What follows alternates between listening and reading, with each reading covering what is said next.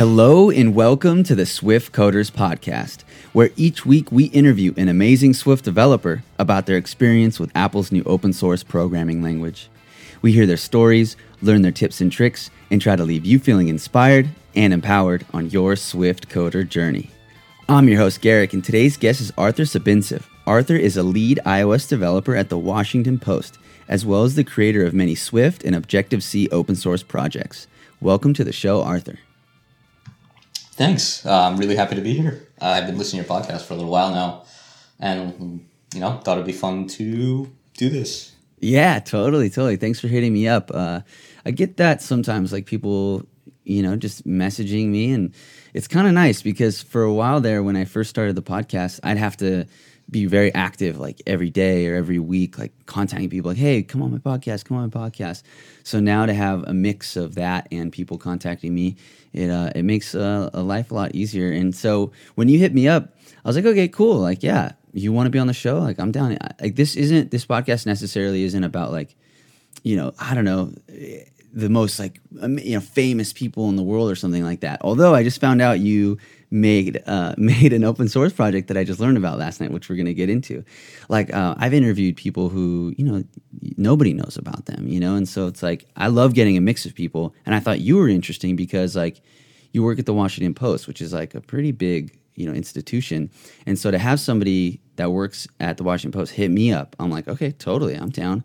And then um, and uh, then like just right now just to learn that you make that guitar thing, which we're going to talk about. Like I was just looking at iOS Dev Weekly last night, and I'm like, oh, this sounds interesting. Like working with strings. Like yeah, there's like there's some issues like where I want to do something and I can't.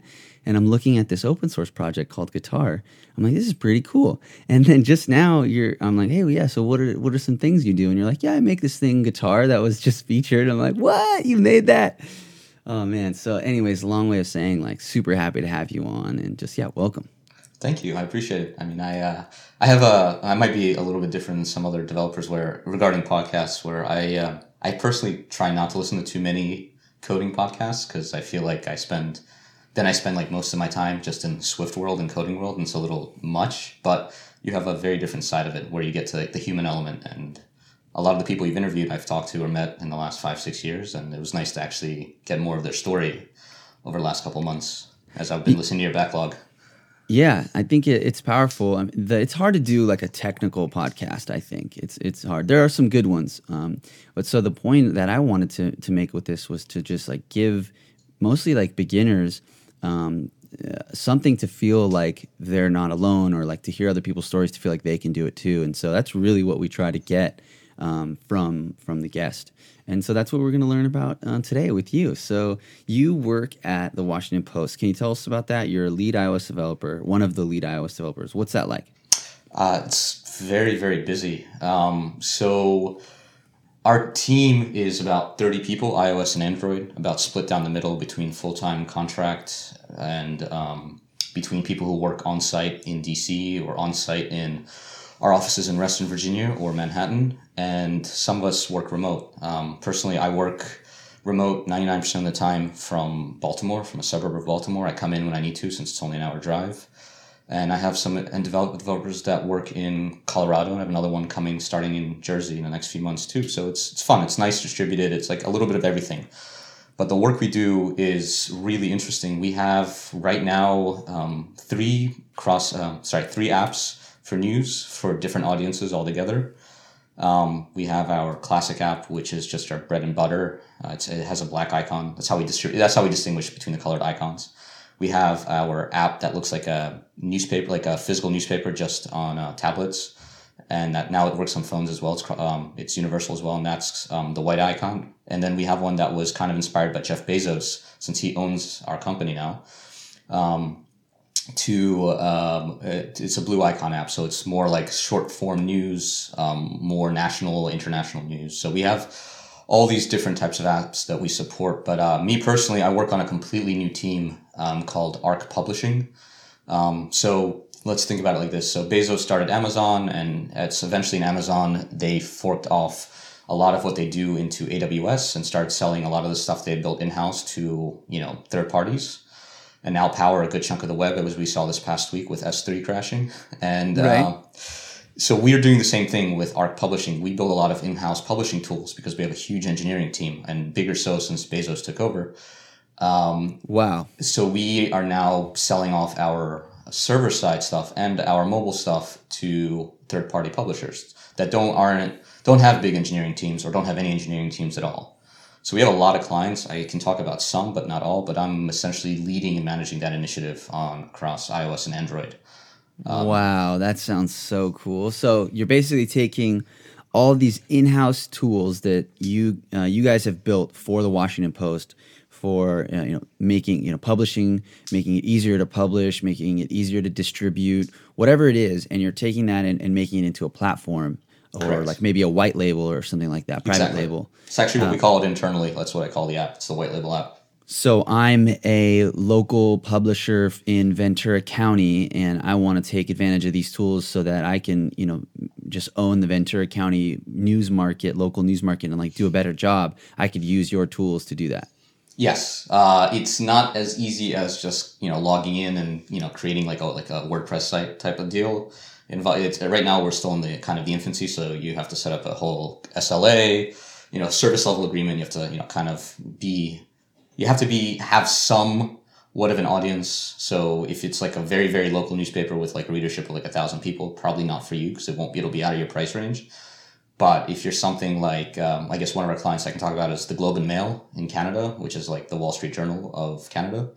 Um, they they are one of our clients right now. It's what I'm working on right now. Is something with them because they they're a huge platform. They have their own software already, but their engineering team is, you know, really small at this point in time, and they don't plan on increasing it to my knowledge. So they just hired us to build it out for them. Some of my favorite programming is programming uh, like reusable, you know, programs that are going to be used by um, other people to then, you know, make their own uh, or use it in their own way. So basically, like open source projects. Even I don't know something about that. I really love like the kind of generic, like reusable. It's it's one of my favorite things about like object oriented design is the fact that like you can make um, an Instagram for dogs and you can make an Instagram for cats, um, but they're two different. Like it's the same thing, but you know, same like program, but like one person uses it, and uh, you, you get what I'm saying? Like I this know whole exactly what you're talking about. It's it's like my favorite, one of my favorite parts. When I was first starting programming, I'd always tell Lucy, my fiance, about it. Like it's amazing, like what you can do, and uh, so it sounds like that's what you're doing in, in a way, and uh, that must be really fun. It's like you. It's my favorite type of problem to solve. By the way, congratulations on getting engaged. Oh, thank you. Yeah, we've been engaged for actually three years. So Yeah, well, yeah. congrats. Thank you. So you said you work remotely 99% of the time. Yeah. Um, so like, let's say you go a week, two weeks, a month without going to the office or Uh, the like? longest I've gone in recent memory is about five weeks. Um, but usually I try to go in at least once or twice a month. Like, uh, so we also host a meetup. Like the local Cocoa Heads DC is hosted by the Washington Post. So I at least, very least, come in for that. Um, but uh, and then when other other of my coworkers come in town from remote that I work all the time with, they also come into into town as well. I I'll, I'll come in and spend a, a couple days there. I might come in a couple days in a row. It's just the traffic is a pain. Like 495 is I think the it's the big beltway we have around DC. I think it's worse than LA traffic to be honest. Um, from what I've heard. So like imagine I mean I have to leave my house at 5:30 in the morning to get to work. And then I'm then I can't leave until about 7 p.m. to get home in under an hour. And so you said that you are bringing on new employees, like one in Colorado, you said, or something. So we like have one who's been there for a year. Uh, this guy named Eric. So one really really smart, sharp dev. Um, a huge skill set. So he's been he's based out in uh, right outside of Denver, and um, we have an intern that is based out in Ohio right now that worked for us full time. Um, because part of his uh, college degree was to intern at a company. Um, and then we have another guy who interned with us that we're bringing on. Uh, he's living in Jersey. I think he's going to be working remotely. I'm not sure. So you have a few. And we have some others all over the place too, and I'm forgetting, but I don't work with them, you know, on a daily basis. But you have like full time team members that are 100% working full time. Oh, remotely, sorry. Yep, exactly. Wow. And you hired them. Mean, they were interns. So at first they came to the office.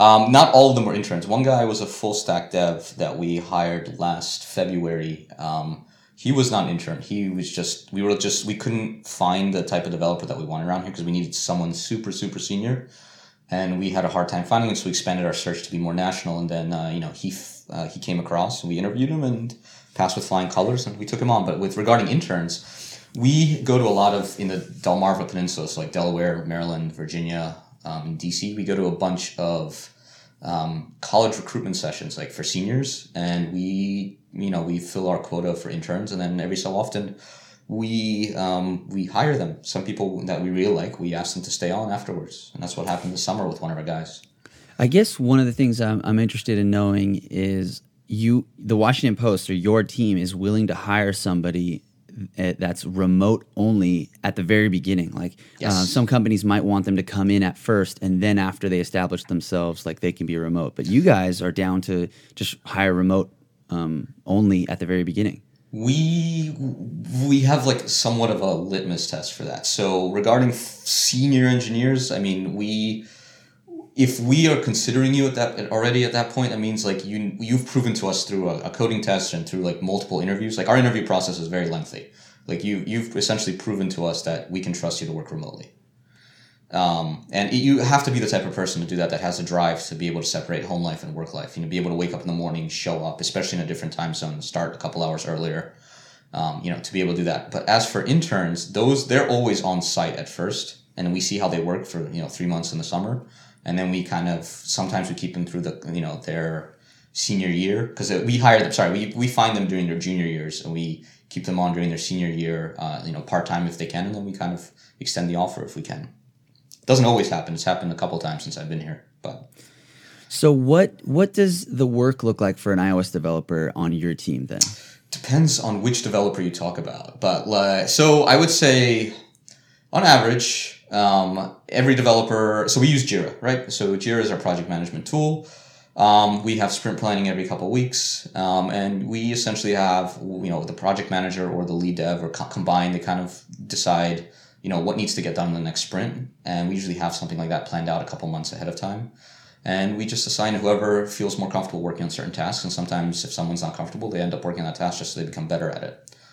Um, so we, you know, you kind of typically you just work on. Uh, you're either going to be dedicated to like let's say a watch app, and you'll be dedicated to that for a few months at a time. You'll be dedicated to rendering articles or fix adding features to that specific set of code that we have, or networking stuff, um, or caching. Because all you know, we have a lot of we have a lot of um, modular components that we maintain because we have multiple apps. So we have people that go in and kind of work on just these libraries for a couple weeks or a month at a time, and then they switch off to something else lately we've been trying to create i guess project and product owners for certain libraries that we have. So the you know the article you know dealing with paywall the system that kind of asks users to pay money if they've gone through a certain amount of articles and how to meter articles probably p- properly. We have like one guy that's begun beginning to kind of take ownership of that. Um, same thing with the library regarding rendering section fronts which is kind of like the small blurbs and pictures that you see when you launch a news news app. And then the article rendering when you click through that into the next the longer form article like we have one guy or two couple guys that are kind of trying to maintain that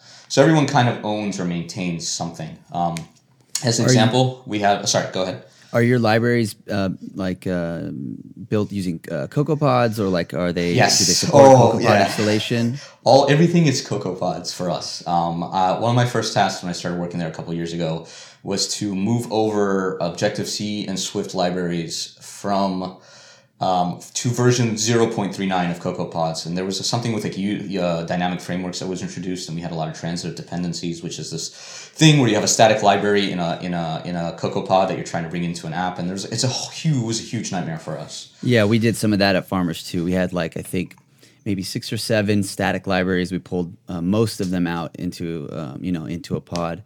Are your uh, how much of the code base, the the apps, the libraries are Objective C versus Swift? Virtually nothing is Objective C. I mean, I think we have a whoa. yeah, we're really quick. We're really fast. I mean, we have people. Wow. Yeah, we, we have people starting in the betas that start converting things um, sometimes. So, how important um, to you as a hiring person? I assume you're a hiring manager or mm-hmm. a part of the process. How important is it to you that someone um, knows Objective C versus right now? Swift? if someone, so we had a, I think we had a couple people come in saying they know little Swift. This was last year when we were hiring, so this is you know before Swift three. This was us in the middle of Swift 2 or 2.2 or 2.1, whatever it was. Um, we essentially said, if you don't have any Swift experience, we're not even going to look at you.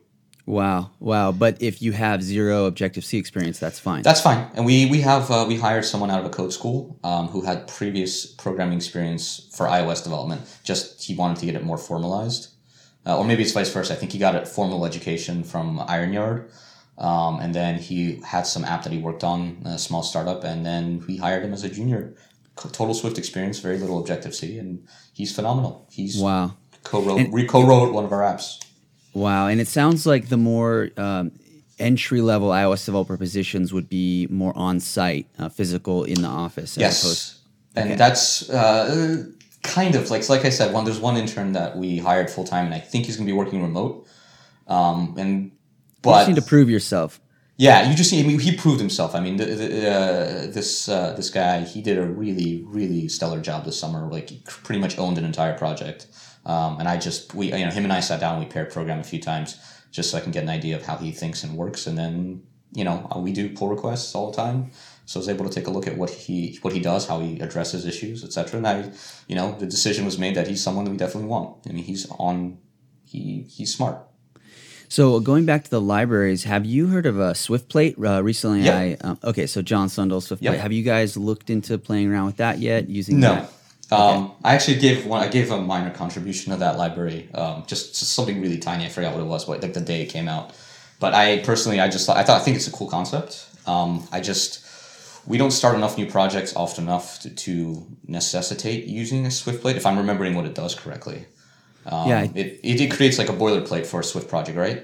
I think it uh, allows you to quickly create a cross-platform uh, in terms of I, um, Apple platforms um, reusable library. And he also recently added, or at least um, CocoaPod support was recently added. He told me he was speaking with um, Orta or some of the CocoaPods guys mm-hmm. to make that, like to re- use SwiftPlate and like replace Podlib Create um, which is pretty that's interesting. Cool. Yeah, that's yeah. actually not a bad so, idea. it also supports uh, the Swift Package Manager installation, so that's interesting. Uh, I haven't played with it too much, so I, I really don't know. I just uh, thought I'd ask. So I, I, think that's really cool. We have some um, libraries at Farmers that we've created, and uh, that you know it's fun. You know, you're pulling out code and you're putting it into this um, library that you can maintain. But then there's always that like that thing where it's like, okay, I need to add something to the library. And now, like, rather than just like having it in the project and just being able to edit it. You have to go to the library, edit it, do a new the release. You know, um, if it's a private, you know, you have to push the, the the repo, push the pod spec to the private repo.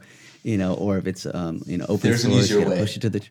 Oh, really? Yeah, I script, do sometimes. A script. No, no. Um, you can point to a local pod lo- remotely. Uh, so locally. Oh. So this is what I do whenever. Um, so in a lot of the open source stuff that I build, what I do is um, I install, I create a sample folder project inside of the pod itself. Um, and I point to the local version of the pod on my computer. So, like in my pod file, instead of doing like, you know, when you do pod and then in quotations, the name of the pod, and then you can put right. one of the key values, I put in path instead of git, and I okay. it to the previous directory, which actually contains the source code. And so in Xcode, when I open up the sample project or sample workspace, rather, I have access to the development pod and so I can just edit it in there, uh-huh. save, and that's it. And then once you're sort of done, then you finally do the release and all that. Yeah, then I push it out, and then that's exactly. I mean, I was doing this last night with a bunch of different projects. So interesting, yeah. interesting. Okay, okay. I'm gonna if that ever comes up again, I'm gonna hit you up to get, get more details on that. That sounds really interesting.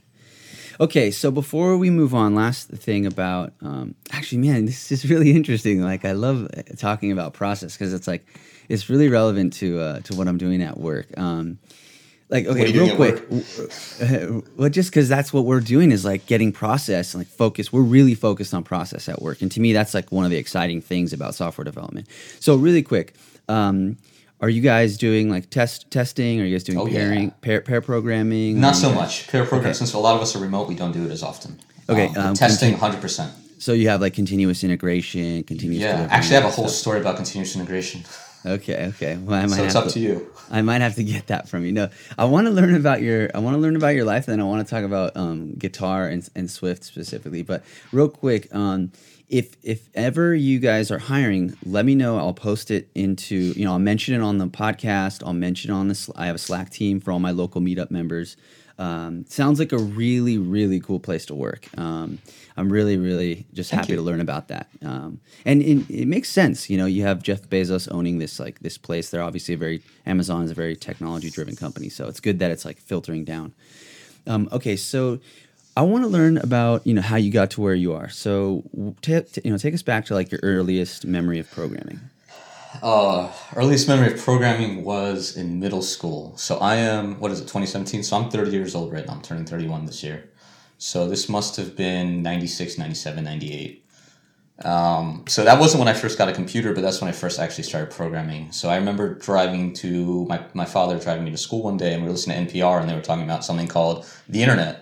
And my, my dad was like, I can show you what it is tonight. Because, you know, my, my dad has always been someone that's been forward thinking. Um, he had bought me a computer when I was four. I didn't really know what to do with it except play games on through DOS.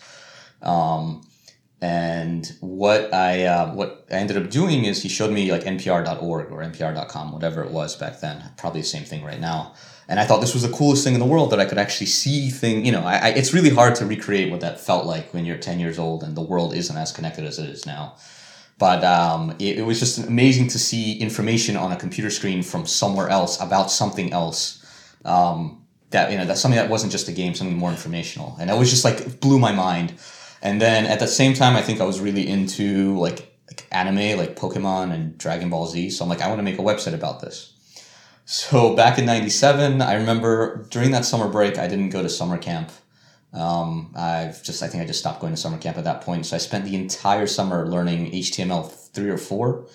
And this was before CSS was a thing. And I think JavaScript, I didn't even think was a thing yet. I think it was just HTML, just like tables and stuff. And I started building websites on angelfire.com, uh, fortunecity.com, geocities, tripod.com. I think back then the biggest search engine was Excite or Hotbot. Like I've, you know, this is taking me back. I'm like have goosebumps just thinking about all this. like I love it. I mean, I, I remember that summer. It was just like I was like I, I was totally like that hacker mentality from what the movie said. Like I was up to like way past my bedtime for a ten year old. I was up to like two in the morning on a computer because I was always fortunate and lucky enough to have uh, my own computer in my own bedroom. Um, so that's with a 56k connection. So it was always, you know, it was always fun to do that. So that's my earliest memories, just building Pokemon and Dragon Ball websites. Buying a domain name um, was crazy for me. My dad forked over like thirty dollars for some dot coms for me that I had no idea how to properly use. Like when it got to doing like PHP and um, Perl or Perl, I think back then, and CGI, that totally kind of was way beyond my comprehension as a kid, and I kind of like started not liking web development when at that point. But I still did it. Did But I- you study computer science in high school? Uh, I had one class um, uh, that was really just it, it was it was an AP computer science uh, in C and I learned more from a book, a Borland C book, than I did in that class. That class was just a joke. It was like instead of taking Spanish, I took computer science, So and it was you, with all my friends, and we all kind of just did made fun of the professor who was very very old and didn't know what the hell he was doing. I feel bad now thinking about it, but did you uh, study or did you practice and like were you you know programming outside of high school during that time? Yeah, I was making. Well, I was. Uh, yeah, I kind of. I guess I was just making websites for Okay. fun. Um, I didn't wasn't making any real money off of it. Um, not until college. So did you Uh, study um, computer science in college? No, I actually went to college for originally for psych and pre med, and I ended up with two degrees in physics.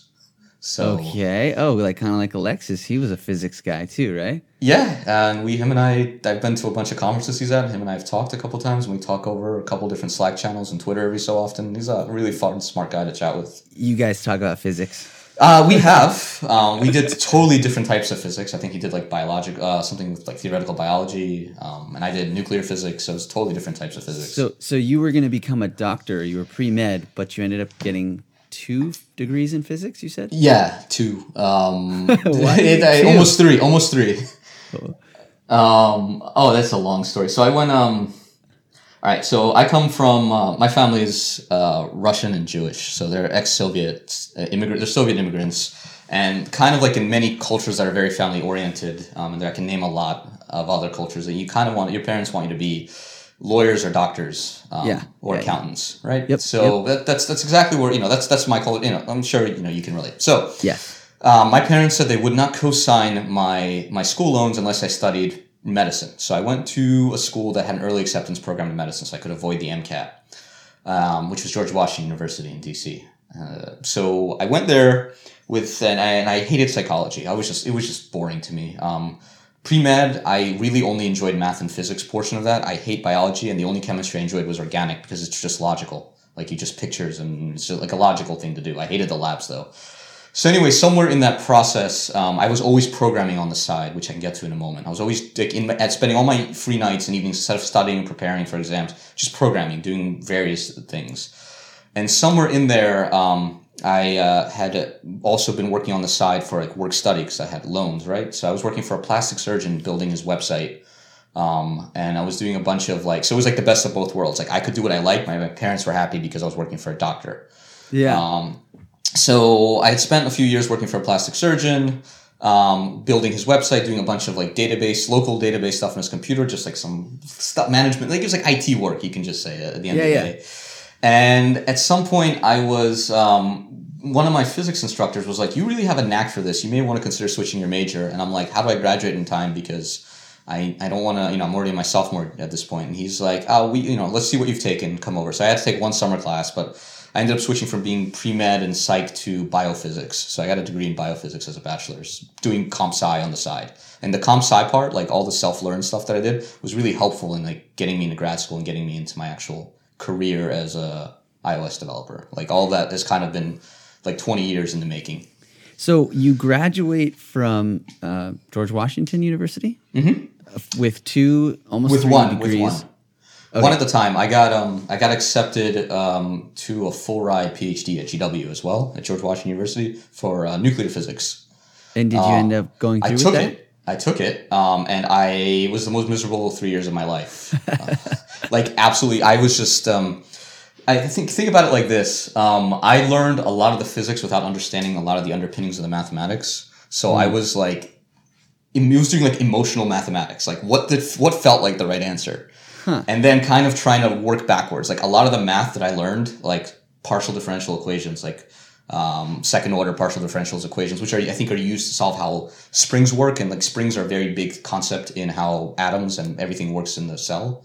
In, in, Okay. in, at, in sorry, at the nuclear level, like everything has a spring constant. Everything's kind of vibrating all the time. Like all that, like the solution is always an Euler equation. It's always like e to the negative something or another. And the point is, I didn't understand where that came from until I learned it in physics and then went down backwards. Like I learned, you know, reverse engineered it, and this was totally part of how my my head works. I always reverse engineer everything, and that's how I understand how things work.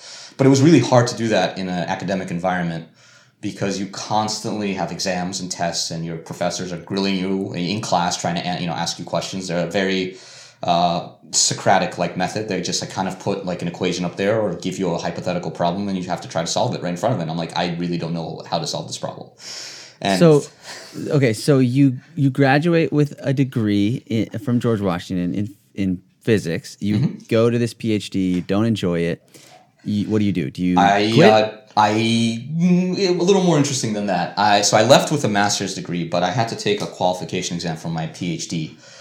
Before I took the qualification exam, my PhD, a mobile development company in New York, uh, Fueled, contacted me. oh asked- wow, you know Fueled? I was one of their first iOS devs. What? Oh Yeah. my! But there's a whole process Wait, behind wait. So so what time? What time frame is this? 2011. Okay, so you're at George Washington University in the middle of your PhD. I'm in my third year for third year of my program. Yeah. you you stop. You get your master's, and you. I get my yeah, I get my master's. I purposefully fail my qualification exam so I can't continue with the program so that I can start working at Fueled without having ever having to How did Fueled regret find that. you? Oh, that's a whole different story, which I should get into. Um, so, like I told you, I was working in college, right? I was doing programming. I was actually building Firefox extensions for fun in the middle of the night.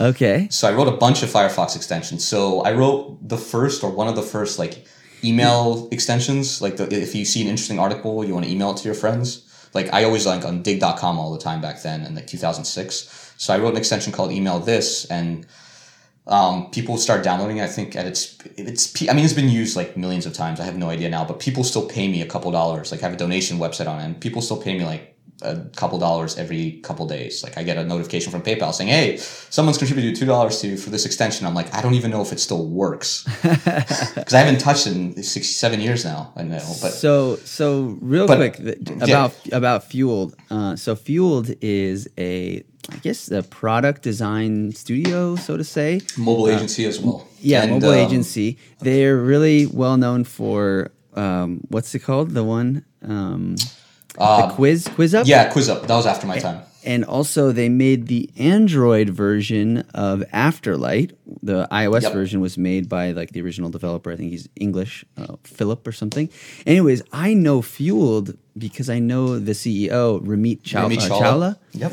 Um, so that's why I got really excited. So that's what Fueled is. Okay, so how does Fueled find you? You make this extension. So I made a bunch of extensions. The one I made that was big, really big, was called the Facebook Photo Album Downloader. So I f- pretty much wrote like a hundred line script that I, I, I always kind of think about it as like the hundred lines that changed my life.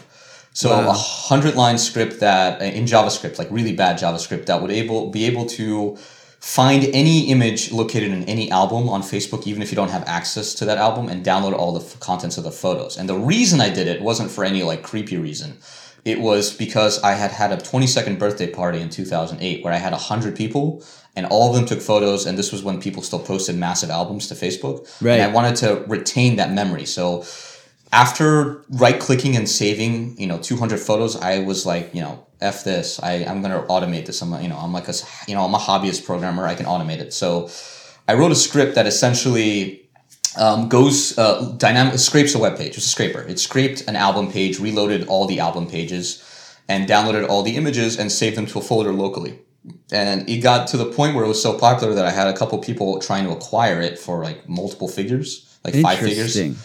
And then I got sued. Well, I got a cease and desist from Facebook um, Wow. to take it down. Um, this was literally around the same time that Fueled came around. So this was like January of 2011. All of this was going down. I had an offer for acquisition. I had a cease and desist, and Ramit and his second in command, Ryan, contacted me um, because they saw all the work I was doing on on Firefox. I think I got a, a feature in the New York Times for this Facebook thing. And they were like, "Yeah, we're looking for developers. There aren't enough mobile devs. We tried to want to start, look at other communities, and we liked your bio on the Firefox website. So I had a really crazy looking bio too. So they're like, "Yeah, we contact you because of that." And at that point, had you done any mobile development? No, I had an Android phone. I was full on Google fanboy, Android fanboy. iOS was like this gaudy thing that was weak in comparison, in my opinion. Um, and what did I know back then? Um, but no, I hadn't done any of that yet. Um, So they bring you on, and what do you do? no, they give me a coding test, and it was the most miserable three days of my life. Um, because they wanted me to code something like a two-dimensional matrix in JavaScript, but I didn't know how to do Ajax properly in JavaScript, so it kept slowing the browser down. So then, Ajax, really quick. Ajax is like the pro- predecessor to, um, not predecessor, yeah, the predecessor of like um, REST or something like that. uh, or, or Ajax is a synchronous. Yeah, yeah, kind of. I mean, I think Or it's like two different things. It's a way to do things asynchronously, and with JavaScript and XML. I remember I heard about Ajax while like learning about RESTful APIs or something like that. I'm the wrong person to ask. Like, I Okay, okay, such- okay, yeah. okay. So they so they ask you to do this coding challenge, a two dimensional matrix. something I have to solve. I have to create. It's a sparse matrix. So essentially, it's, Okay. it's, imagine like, it's like a two dimensional. Imagine a chessboard where you know you have chess pieces in certain places. And you have to, I have to find some kind of solve some kind of solution where certain pieces were in certain places, and that's it. A sparse matrix is essentially a two dimensional grid where not every every element is filled in. Okay. So I had to write a program to do something like that, and I I, knew, I figured it out. Um, but I also did it in C because in C, in a statically typed language, when you can compile it, it runs much faster. So I did it in both languages, submitted it with a huge README of how everything works, and they're like, "You have passion and heart." And even though the JavaScript didn't work, we're, we don't have, we don't have a JavaScript shop. Like the fact that you know C and you've been able to teach this to yourself, like we'll hire you on provisional hire. So this Nice. this is like really scary because at that point I'd made the decision to take the job and quit grad school, but I had to move to New York, and all I had was like you know I had some money to my name from my stipend from grad school, but it wasn't that plus the salary was not enough enough to live in New York. Oh my so gosh. It was uh they gave me six months and they said they would like wildly increase my salary. We had a number in mind, um, and that was going to be enough for me to live in New York at the time. Um, so I did that. Um, it was the most gr- grueling six months of my life because I was working about six, seven days a week, about 10, 12 hours a day minimum. Um, Why? Because I wanted to. Because I didn't. Because I almost lost that job in the first six weeks because I wasn't at pace at what they because you you've never done mobile development. Because I'd never done mobile development. I've never looked at Objective you- C. okay, I- you were doing iOS and Objective C. Okay. Yeah, I was doing iOS and Objective C. This is with Xcode 4. Um, this was right before Arc was introduced, so this was all pre-Arc code. And as an agency, you have to work for the last couple. You have to, you know, you have to support a couple years worth of Right. iOS. So this was I didn't do Arc until like two until like 2013. Like everything was pre-Arc auto release stuff. We have it so good these days. Yes, you guys do, but uh, you know, it put hair in my chest is what I like to think about it. Yeah, yeah. Well, I want to I want to stop here and I want to ask you. This is a very crucial moment in your life to move to New York, to take this job, to take this risk. Uh, who is surrounding? Who are you surrounded by in that moment? Who do you consult with? What do you say, and what do they say to you? Um, so I'm surrounded by my my Russian Jewish family, of which they are split down the middle. My father is like he's like, yeah, you should do this. You know, we made a mistake by not letting you do this. Nice. And my mom is like, you're not going to be a doctor. Oh my god. She's worried. yeah, she doesn't understand programming. What does that mean? Exactly. Uh, yeah, I mean, she understands Or it kind of, but she's just like. prestigious. it's not as prestigious. This is a huge chance. I don't know any of this yet, but she, you know, she's trying to be supportive because she know I already, she already knew I had no way back to go to grad school. what do you say to them? I say, trust me, I'll Yep. figure this out. Yeah. Um, and I, in the back of my mind, I was freaked out the entire time because I'm like, oh my god, did I just shoot my entire life in the foot? You know, I had Yeah. no one to really talk to or look at, and I didn't realize how common this scenario was until I kind of got out of it and looked back at a lot of people who are doing it now in all these code schools. I mean, yourself even, right? You're a lawyer by trade. And you are now an iOS developer, and Yeah. this is a common. I mean, we're we, you know, we're in this funny place in in the world right now where we these traditional educations that we have are not as interesting or as fulfilling as being a software engineer is right now. So people, you know, change. So I was scared out of my mind. I mean, no joke, but it made me really comfortable with taking risks a- afterwards. I've been very comfortable taking risks after making that decision. It's like the bestest thing I've ever done in my life because uh, shortly thereafter, I actually met my wife um, and my now wife, and I had no problem just like in my personal life, kind of just like chasing her. I had totally confident that this was going to work out. I was going to, I knew I was going to marry her the moment I met her. So, and she- you know, I think she had similar feelings, but I kind of like just pursued it because I felt comfortable taking the risk. What do I have to lose, right? I just totally shot my entire physics and doctor career to do something I know nothing about, and, and I'm succeeding at it. So let me try this way of life, way of thinking everywhere else, and like. It's what it is. Just taking that risk and kind of believing that you can do it until it gets done. It's like the secret, as they say. You know that book. Yeah, yeah, the secret. Yep. It's really interesting to think that you know taking uh, a risk now will make it uh, make you better prepared to um, you know take a risk in the future and you know and and succeed and you know benefit from taking those risks. It's really interesting. I never thought about that. Yeah, I mean, it's it's it's it's because you like the feeling that you get when you're right, right? I mean, when you when you when you take that risk and you you you you know that you you won't accept lo- losing or failure as an option. Like you'll put whatever effort it takes to see the job to get the job done, whatever that job or that task may be. What you know, whatever it is that you want in life. And I mean, you got to seize it. And that's it. That's like my total mentality about every a lot of things these days. So you take the job with Fuel. You're sort of in a provisional kind of contract. Yep, you're having to learn Objective C um, just from this from scratch, essentially. Uh, what did you do? How did you? It's a huge challenge. How did you set yourself up for success? So I had the same problem when I was switching from pre med to physics. Um, so what I did is I I learned back then that the way my brain works is I need to be fully engrossed in what I'm doing. So to um, so in my sophomore year of college, uh, I went from taking psychology classes to taking all the basic physics classes all at once, even the ones that depended on each other, and organic chemistry. So I was just doing science the entire time. So I would spend all my nights, even my weekends, just learning it so I could do well because I needed to prove that I can actually do this to myself. Um, and after about three months, I woke up one Saturday morning and everything clicked in my head. Like when I sat down and do my homework problems or study for an exam, it was easy. It was actually easy for once and fun. It was enjoyable because I understood what I was doing.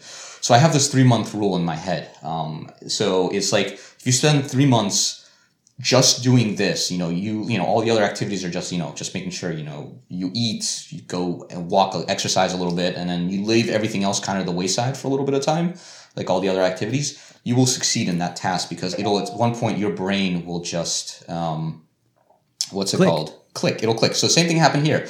I woke up in August, I think, because I started working in June. I woke up in August or September, and I had finally understood some crazy issue with delegates that I didn't understand, table view delegates. So the first project I was working on, table, you know, I was told by my superior at the time, my manager, he's like, yeah, table views are going to be like your lifeblood right now, because this is before collection views.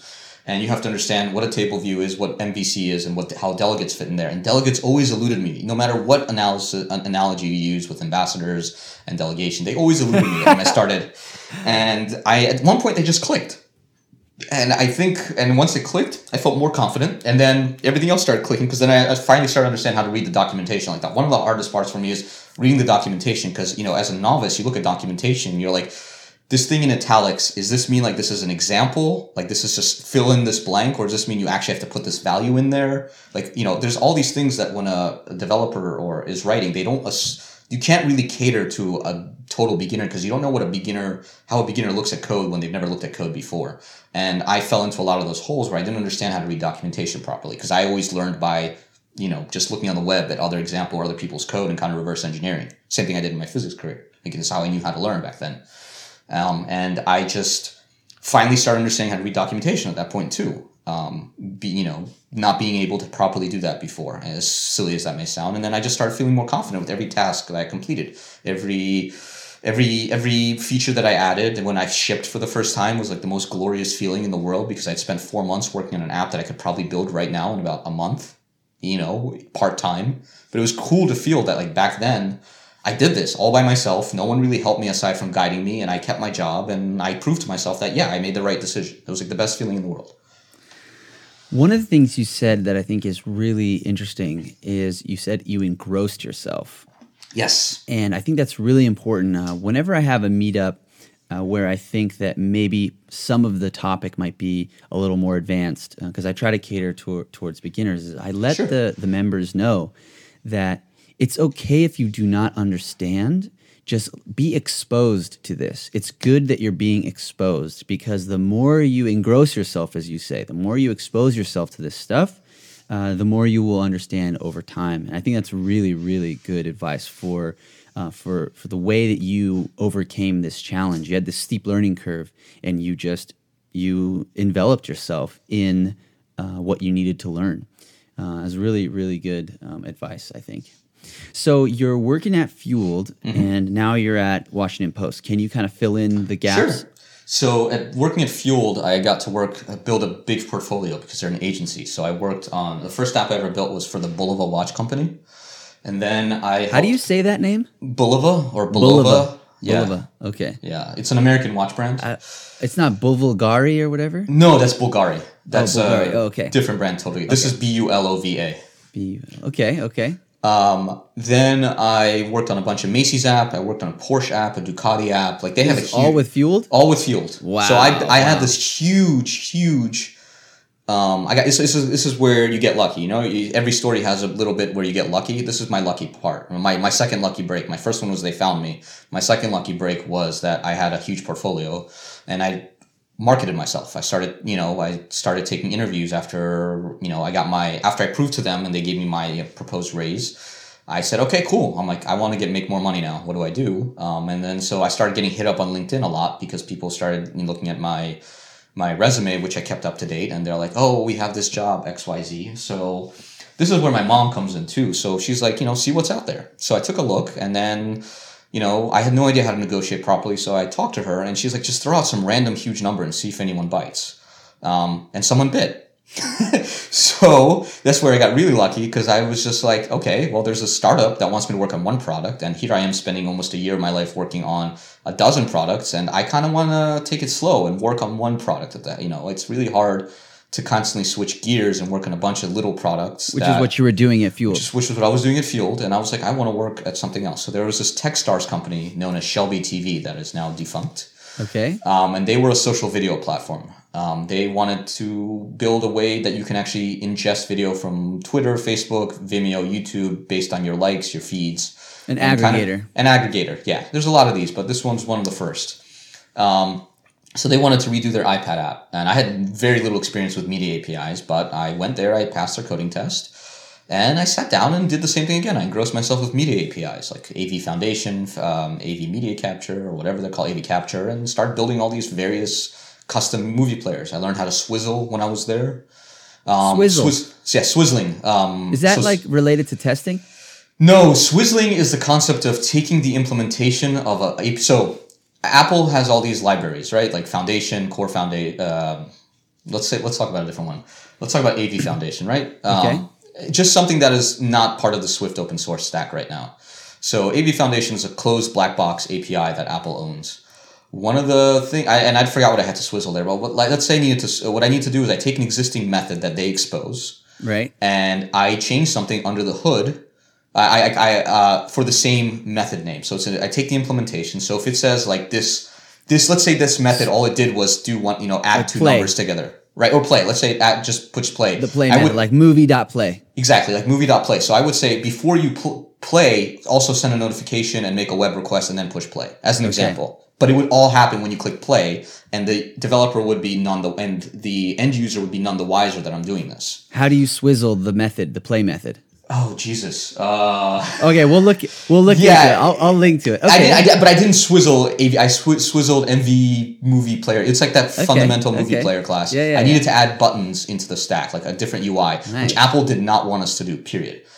Um, so we, I, I also created a trick on how to get around the App Store with adding like, um, well, it's, it's, I think it's a common trick, but back then it was no one really talked about it. But you can hide features um, uh, by putting them like on a time delay, and then once the time delay expires, which I usually put as 14 or 15 days afterwards, I would be I was able to um, have these methods that got through the App Store oh, appear. interesting. But there's sm- there's smarter ways. Of, yeah, I do I do this all the time. there's smarter ways of doing it this day. Like you, can do it remotely through a configuration file, and that's what people do these days. Uh, I want to ask, um, how long were you at Fueled before you left for the uh, Shelby TV? Ten months. Oh wow! Yeah. Not even a year. No, ten months, and I built a ton of stuff. Wow, but you built a ton of stuff. Nice. Yeah, that's awesome. Okay, so how do you end up? So you're at Shelby TV. Mm-hmm. You're doing all this media stuff. How do you end up at Washington Post? So I like shipping, um, and Shelby TV wasn't shipping my stuff. So I look, started looking for another job, and I went to a company in Northern Virginia called ID.me, which is a digital identity startup that was um, somewhat funded by the U.S. government under um, the Department of NIST, under NIST, I think. Um, so I spent Okay. uh, National Institute of Standards and Technology, Okay, okay. and I think depart- some other department. Um, they, they was they were trying to. St- the project I was working on there was a digital driver's license, which never came to fruition either. oh, cool, cool. Yeah, because there's there's a whole lot of red tape behind that. But I built a lot of code, a lot of stuff um, there. But after a couple years of not really shipping too much stuff, shipping a few items, and just doing a lot of open source stuff on the side, I said, you know, I really want to work for a non-startup because I've worked for two startups where the, my equity isn't really amounting to much, or I don't feel like I'm being utilized properly. And uh, I want to work on something where you actually ship. And Washington Post is one of the big companies that hire in DC. There's a few others like Capital One. Um, Living Social was one, but they're now defunct. Uh, AOL is another big hire company in, in that area. So they hire a lot of iOS devs and that aren't startups. So I was going to the Washington Post meetup every so often. I decided to speak there kind of to make my presence known. So I spoke about the Apple Watch before the Apple Watch came out and did Swift coding and Swift One in uh, like live coding um, because that's something that terrorized me to do that, you know, to kind of go in front of 30, 40 people. Yeah, yeah. Um, but I did that, be- and that's how I got the Washington Post. Like all of that, like kind of gave me a foot in the door at the job there, and I passed the coding interview, and I just started working there. Wow.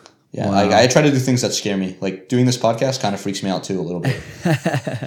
Okay, so I want to get to the open source uh, projects, but before we do, uh, I think that your your experience um, with I mean, you had a lot of programming experience, but still, like to go from no iOS development to working at Fueled, and then what maybe less than it's been maybe three like, less than three years, and you're working at Washington Post. Maybe three years, and you're working working at the Washington Post. Uh, so I went to Fueled at 2011. I started at the Post at 2015.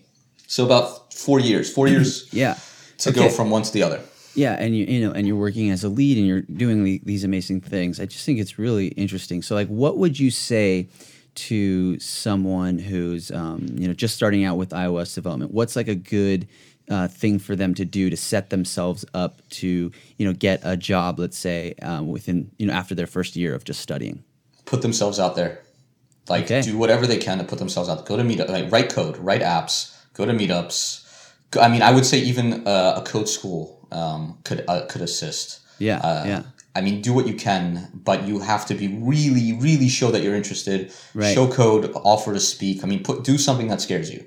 Like do all this stuff because it'll, it'll. I mean, if I see someone because I have this background, if I see someone that has a similar background, I will do what I can to help them out, and I have in the past. I have helped other people in the past because of this exact scenario. Like they are people who are hungry, and if they're hungry to learn, I and I'm, in the capability to help them out. I will help them out. So one thing we did at Fueled is we had a huge internship program. We ended up with a bunch of developers from France because I, I don't know how that happened. We had like five developers from France, and one of them I remember I was on the fence on for a while, but he just had said something in our interview, and I'm like, you know what? Let's just bring this guy in. and We're to train. You know, I may not be able to train him now, but I know one of our engineers can definitely help him out, and I'll, you know, we'll just do it. So we just hired this guy, and this guy's life changed completely since then.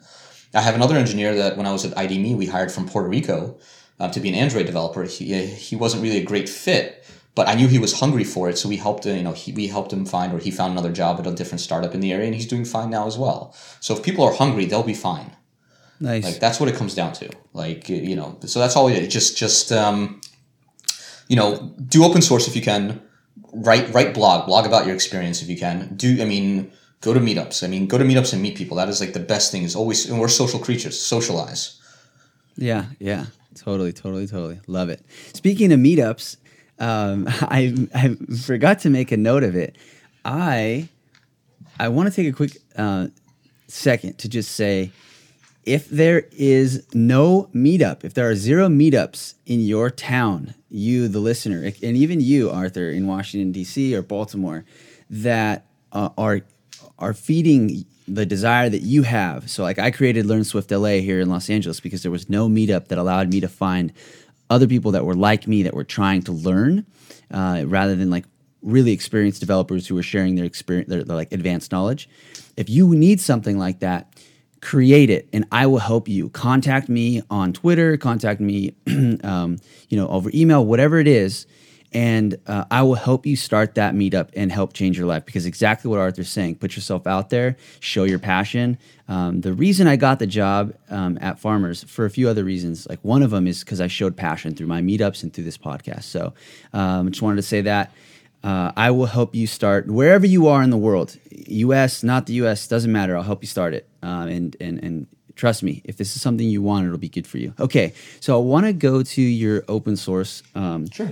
projects. Uh, last night I was reading iOS Dev Weekly, and I saw this cool thing about you know working with strings. Checked out Guitar. That's your new open source project. Had no idea it was you, and then woke up this morning and you're like, yeah, I made that. So super awesome coincidence. Freaking love it. I love like those kind of coincidences.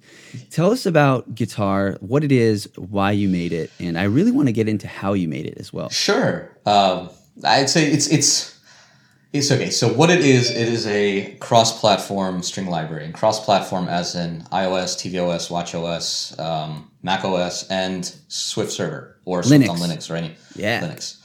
So um, I was looking, so I'm looking into getting into Swift Server stuff. I've been talking about it. I've been talking the talk for a long time, and I kind of just want to sit down and do it. Um, and so I wanted to, I was looking to see what is missing currently um, on server platforms, and something I had read somewhere at some point said there's like really no good string manipulation library. So I'm like, all right, what exists on other platforms?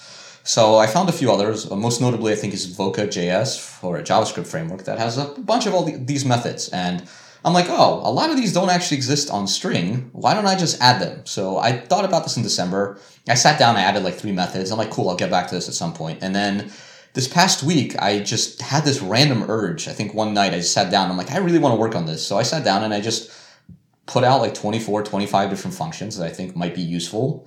Um, that I saw might be useful for web development, like different like types of casing or different types of padding or trimming. And I just put a library together. Um, I also, because I just wanted to, you know, it's just like I had this itch to do it because I try to put at least one library out a year if I can. Um, so that's what I did. I spent my evenings um, playing around, putting it together. And actually, that was the easiest part was putting it together. The hardest part was getting um, it to work with continuous integration and Jazzy and SwiftLint and all this other stuff that I've always been using. But for some reason, I had an, an extraordinarily hard time getting it all working on this library, harder than usual.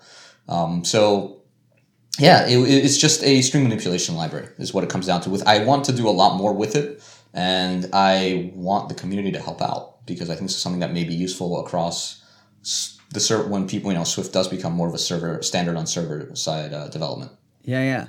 So just to be clear, this makes it so that you have um, these types of methods um, without foundation, right? I mean, maybe in these methods don't even exist on foundation. No, I don't know like, why it says it without foundation. I mean, foundation works. So there is a right. Uh, that, that was a mistake on I think Dave's part. Uh, Dave Ver, I don't know how to pronounce his last name. Verwer. Yeah, Verwer, because they're they're currently in the process of um, you know importing or I guess porting uh, foundation to Linux. Right. Actually, I'm looking at the guitar.swift file and it has import foundation. Exactly. Yeah, I wonder why he did say that. I, I think maybe misread it, but you know when he was looking it over. Um, but so, it, so it's fine. It should work because I tested it on with Perfect a couple nights ago and it worked just fine.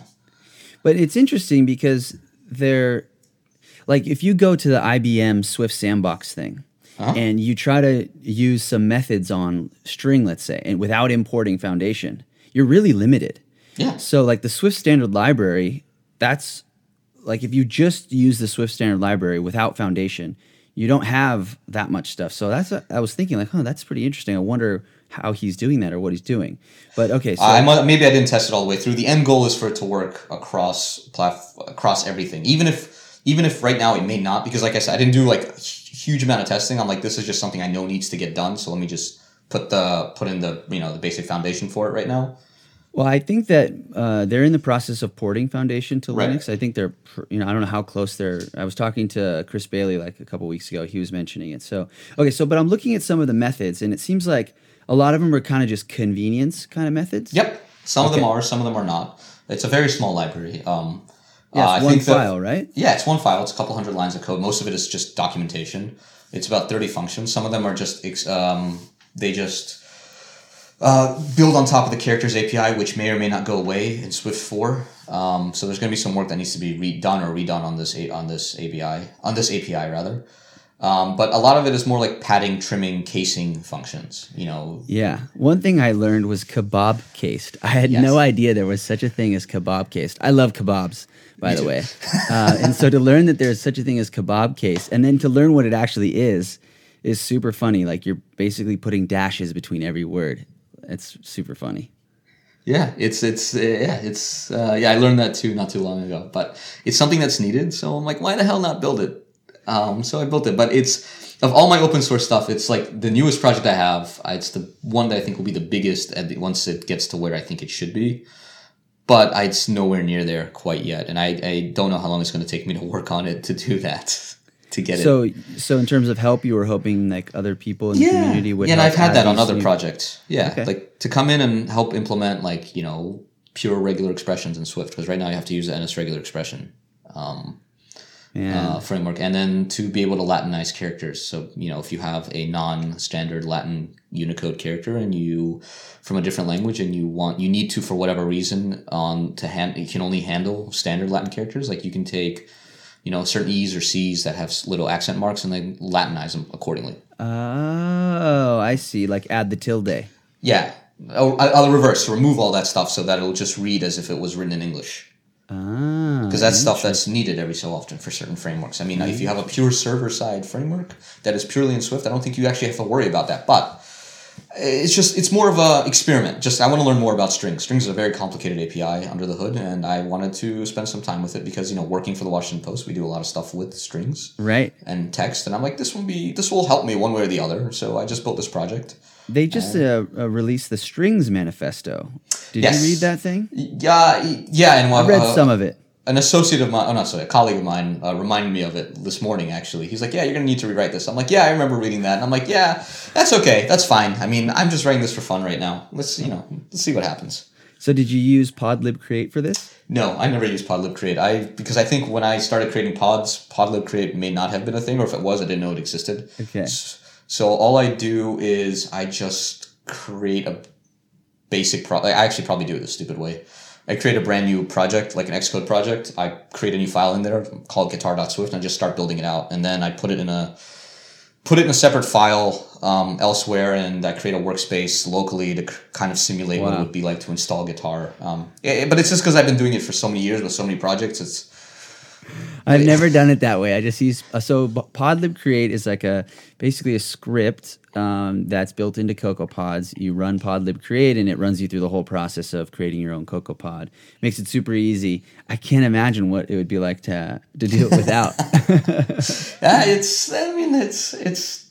I don't know. I just don't think about it anymore because it doesn't take me that long to do it. I probably should use Podlib Create, um, but at the same time, also supporting Carthage and Swift Package Manager, and those have different requirements um, when you ship a open source project. Um, actually, it was last night in the process of con- making sure everything works with Swift Package Manager. I accidentally broke Carthage support, so that's what I got to do tonight. Yeah, so it, it's actually a pain between working with three dependency managers.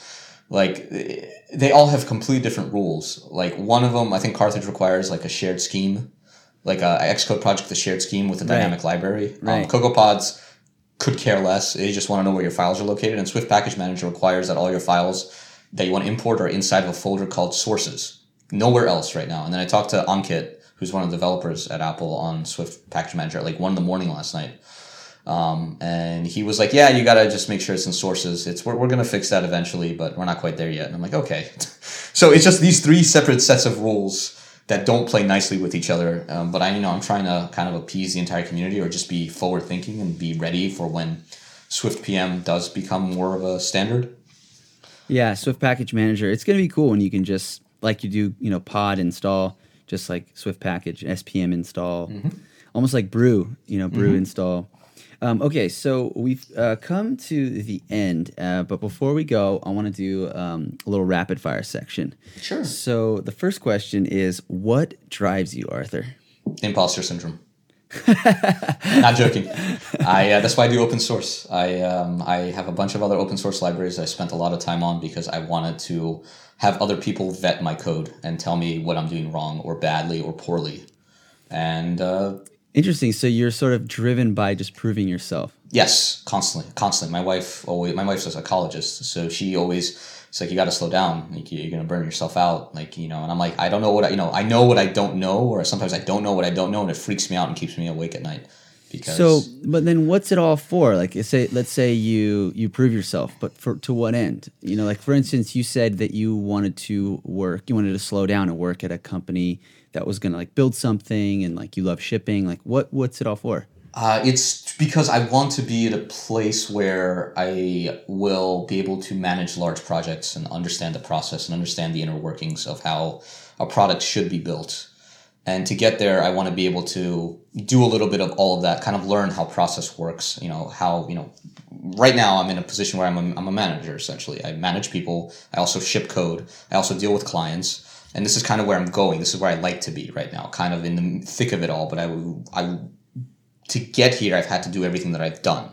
I've had to be able to prove that I can communicate with others, that prove that I can write code in the public, prove I can write code in private, prove that I can ship, prove that I can, you know, deal with that, you know, all these other aspects. But I to do that, I had to read a lot and to learn a lot and to write a lot. And uh, I don't know what the absolute end goal is. I don't think there is an end goal for someone with like that type of personality. You kind of just kind of do it because it's what drives you in the week. It's why you wake up in the morning. It's why I wake up and spend a good chunk of, you know, every month just doing open source development that I have no idea who the hell is using my stuff, but I know it feels nice that when someone opens up a PR or an issue that people actually are interested enough in your actual code to say, hey, can you help me with this problem? Or I found a bug or I want to add this feature. It's nice. It, it makes it worthwhile. And like, that kind of drives me to kind of get that type of validation that Nice. I'm helping other people it makes me feel less of an imposter. Uh, desktop or laptop? Both. Personal, I have a 5K iMac at home uh, when I work, but I, my job provides me with a MacBook Pro. I personally prefer uh, iMacs. Nice, nice.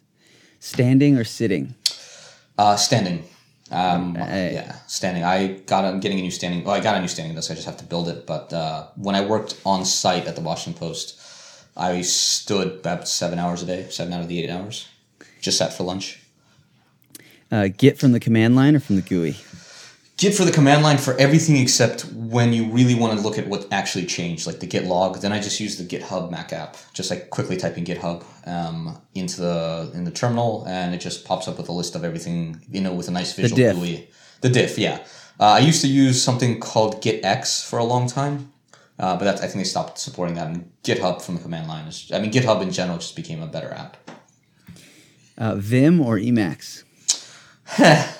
So I used Emacs during my physics days, but I would prefer. I'm like I'm not so crafty with the keyboard and my fingers. I, I think I use Nano if I can. If I have to say in the terminal, Nano or Pico or something.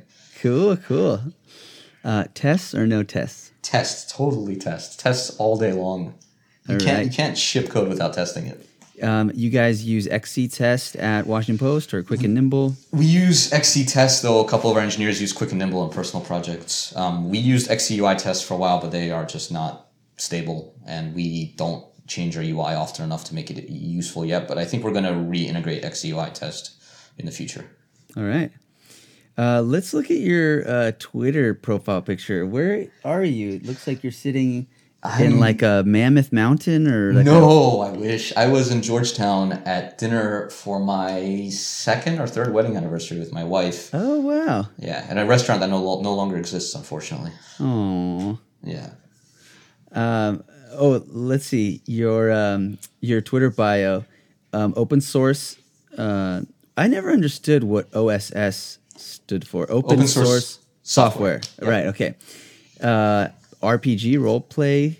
Uh, I love video games. I love like uh, loved MMOs for a long time. Right now, I'm really like I like Heroes of the Storm, which is like a League of Legends but made by a different company, Nice. by Blizzard. Nice. Uh, and EDM. That's the music, right? Yeah. Oh yeah. But I love oh, that. If I could do anything right now, um, I would You- probably just produce music. If I knew, but I don't know how to play instruments. That's the thing. I but I've always enjoyed just all forms of like electronic music. Like I'm totally on like this future bass genre. So I, kick. I have a, a friend, uh, kind of acquaintance. Acquaintance. He was a iOS developer, Objective C days at Facebook. He quit and became a full time um, uh, d- um, DJ and maybe Mm-hmm. a producer as well. His name's Atish. Atish. Yeah. Uh, okay. And uh, the the banner. This is like a Thai sort of Thai. Uh, actually, that's a yes and no. Buddha or something? Buddha, it's a Buddha. So there is this, um, there is this place in Hawaii uh, on Kona. In Kona, there's a there's a hotel. I think I forgot who owns the hotel. Um, it's a massive, massive hotel, and on one aspect of the hotel, which is right in the water, there's this massive Buddha that just sits there, um, staring at the ocean. Um, and you can see the whole sunset from that location. So it faces Wow. west. Uh, So I was there for a physics conference, and I just kind of went there to kind of get peace of mind. It's like, I yeah, it's one of my favorite places. It's beautiful. And uh, lastly, I see you just submitted two proposals to 360 iDev. Yes, so I spoke there last year on a video game that we built at the Post called Floppy Candidate that had a pretty. we got featured a lot for it. I mean, it was it did well in the sense of like everything every iOS developer would ever want regarding like the type of attention it gets. Like publications, news organizations picked it up. Well, we didn't try to monetize it or anything, which helped um, because no one needed to pay a cent. But um, I want to talk about kind of what we're doing at the Post, and then I want to talk about open source development in general because I don't think enough people do it um, Awesome. at all. So those are the two talks I submitted. All right. Well, good luck with good luck with getting uh, accepted. That's awesome. Thank okay. Uh, last but not least, well, two last. Um, where can people contact you online? Uh, Twitter is fine, or my email. My email is my first name at my last name.com. But my direct messages are open on Twitter, and I have a bunch of conversations with people I've never met through direct messages. All right, cool. So I will uh, I'll link those in the show notes. And last but not least, one piece of advice for people learning Swift. Go. um, just engross your like do do projects, sample projects. Um, I think what a lot of people, because I've listened to your backlog recently, a lot of people essentially said build a weather app. I don't. I'm never going to tell you to do that. I would say uh, just build little modules to understand little aspects, like things that you want to understand. So if you understand how a collection view works, just put together a collection view and take data from Flickr or take data from some other platform. If you want to understand how uh, data state formatter or time or the measurement API works, just build something that takes in input and output. But don't give yourself such a mammoth big project and scare yourself away from touching it because you want to make sure that the UX is right and the UI is right. Just build it for the sake of building something fun so you can understand how the project works. So how the APIs work. I mean, Playgrounds helps. I use Playgrounds all the time just to test code, make sure I'm thinking about it properly. So build small things and um, look, you know, look at Stack Overflow, look at GitHub. You know, um, I give I'll give you one really quick story. Um, I wanted to add a. I found a couple of small bugs in Swift, the language itself. Um, one one was a missing feature, so I submitted it and I fixed it, and it was uh, accepted into the Swift library. Um, nice. So release Swift three point one. So there was a function called XCTAssertNoThrow um, that didn't exist for um, testing uh, non-throwing except non-throwing functions. So that's going to be in Swift 3.1. Um, so uh, that's also going to be in Corelib's XCTest.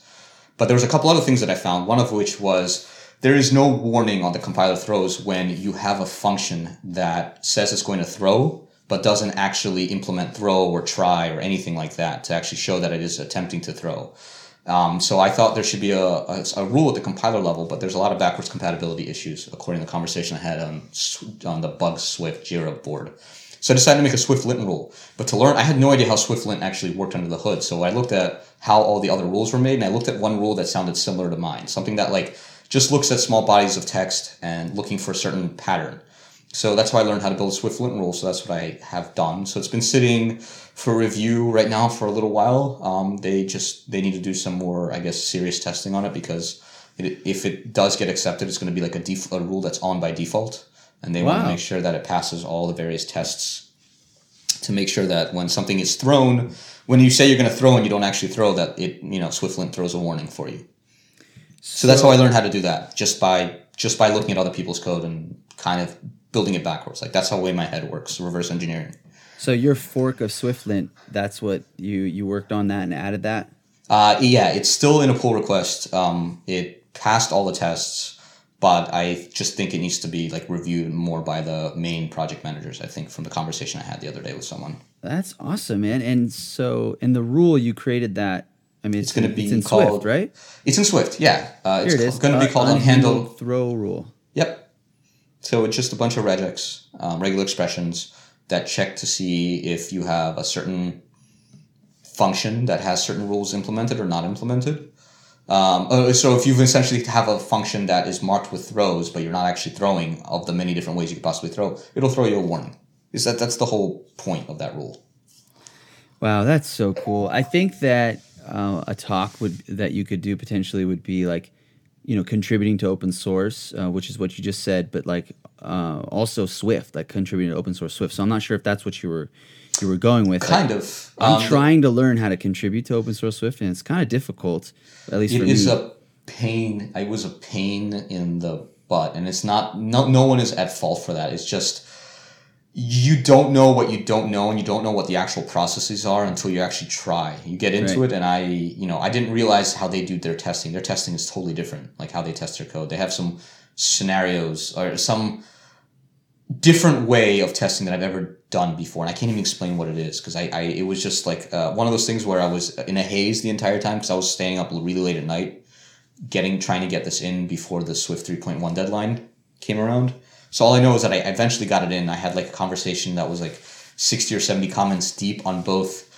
Um, the Swift uh, Swift repo and the lib the XCTest Corelib's XCTest repo because there was a bunch of issues I had trying to set up a local version of Swift and local version of Corelib's XCTest because the pull requests were all out. You know, everything was out of date. I didn't know how to merge properly into what what I needed. It was really weird. It was like a it, really weird scenario. It, it took me like a whole day just to build uh, build Swift. But the cool thing is that uh, people on Twitter, like uh, Michael Ilseman um, mm-hmm. and um, another guy, oh. Um, Quantum AI, I think is his name on Twitter. I can't remember. Um, yeah. Anyways, there's people on Twitter that I think either work for Apple or you know they're really big into the open source Swift community. They're willing to help, so that's really awesome. Yep. Um, okay, well, thank you so much, Arthur, for you know sharing your story. Oh, Co- CodaFi, I'll link to him. CodaFi, yeah, CodaFi, yeah, CodaFi, smart guy, really smart guy. He helped me a lot. Um, I will uh, I'll link to, to him in the show notes. Um, yeah, so thank you so much, Arthur, for coming on. Uh, I don't know, just sharing your story with us. Man, you got you, know you got your first. Well, actually, you didn't even have your first computer. Your dad like somehow showed you the internet, I guess. And right, he like showed you Yeah. the internet, and then you started like making uh, websites with like Fire, Angelfire, or something like that. Angel And- Fire, yeah. yeah. And then uh, just kind of continuing your interests outside of school. You didn't really study in, in high school. You didn't really study too much in, in college. Um, I mean, I guess you did sort of have like you had a little bit of like what do you call it, physics, compu sci, or something like that, uh, like related to your physics degree. I mean, it's logic. It's all like logical thinking, critical Yeah. thinking. and and then uh, you know you're doing your like PhD all the while you're still building websites and you're building those like Firefox extensions and uh, yeah you get scouted by Fueled had no you had zero mobile development experience but you just went for it and you built like a bunch of apps for them in like 10 months. And you know you decided to just see what else was out there and you ended up working for a startup and uh, then you um, ended up working where you are now at the washington post and you know contributing to open source. And uh, yeah just i don't know just really really really awesome story i think uh, the challenge the like the risk that you take in and the fact that you're you're aware that like when you take risks and you succeed it you know makes you better prepared to like take the next one it's really really powerful stuff so thank you so much for coming on the show today and sharing your story and i look forward to speaking with you again soon Sure. Thank you very much for having me. I really appreciate it. It was fun. And that's the show, ladies and gentlemen. I hope you enjoyed listening to the Swift Coders podcast. Feel free to share the show with a friend, leave a review on iTunes, or recommend us on Overcast. If you have any questions, comments, or just want to say hi, contact me on Twitter. Until next time, go swiftly, my friends.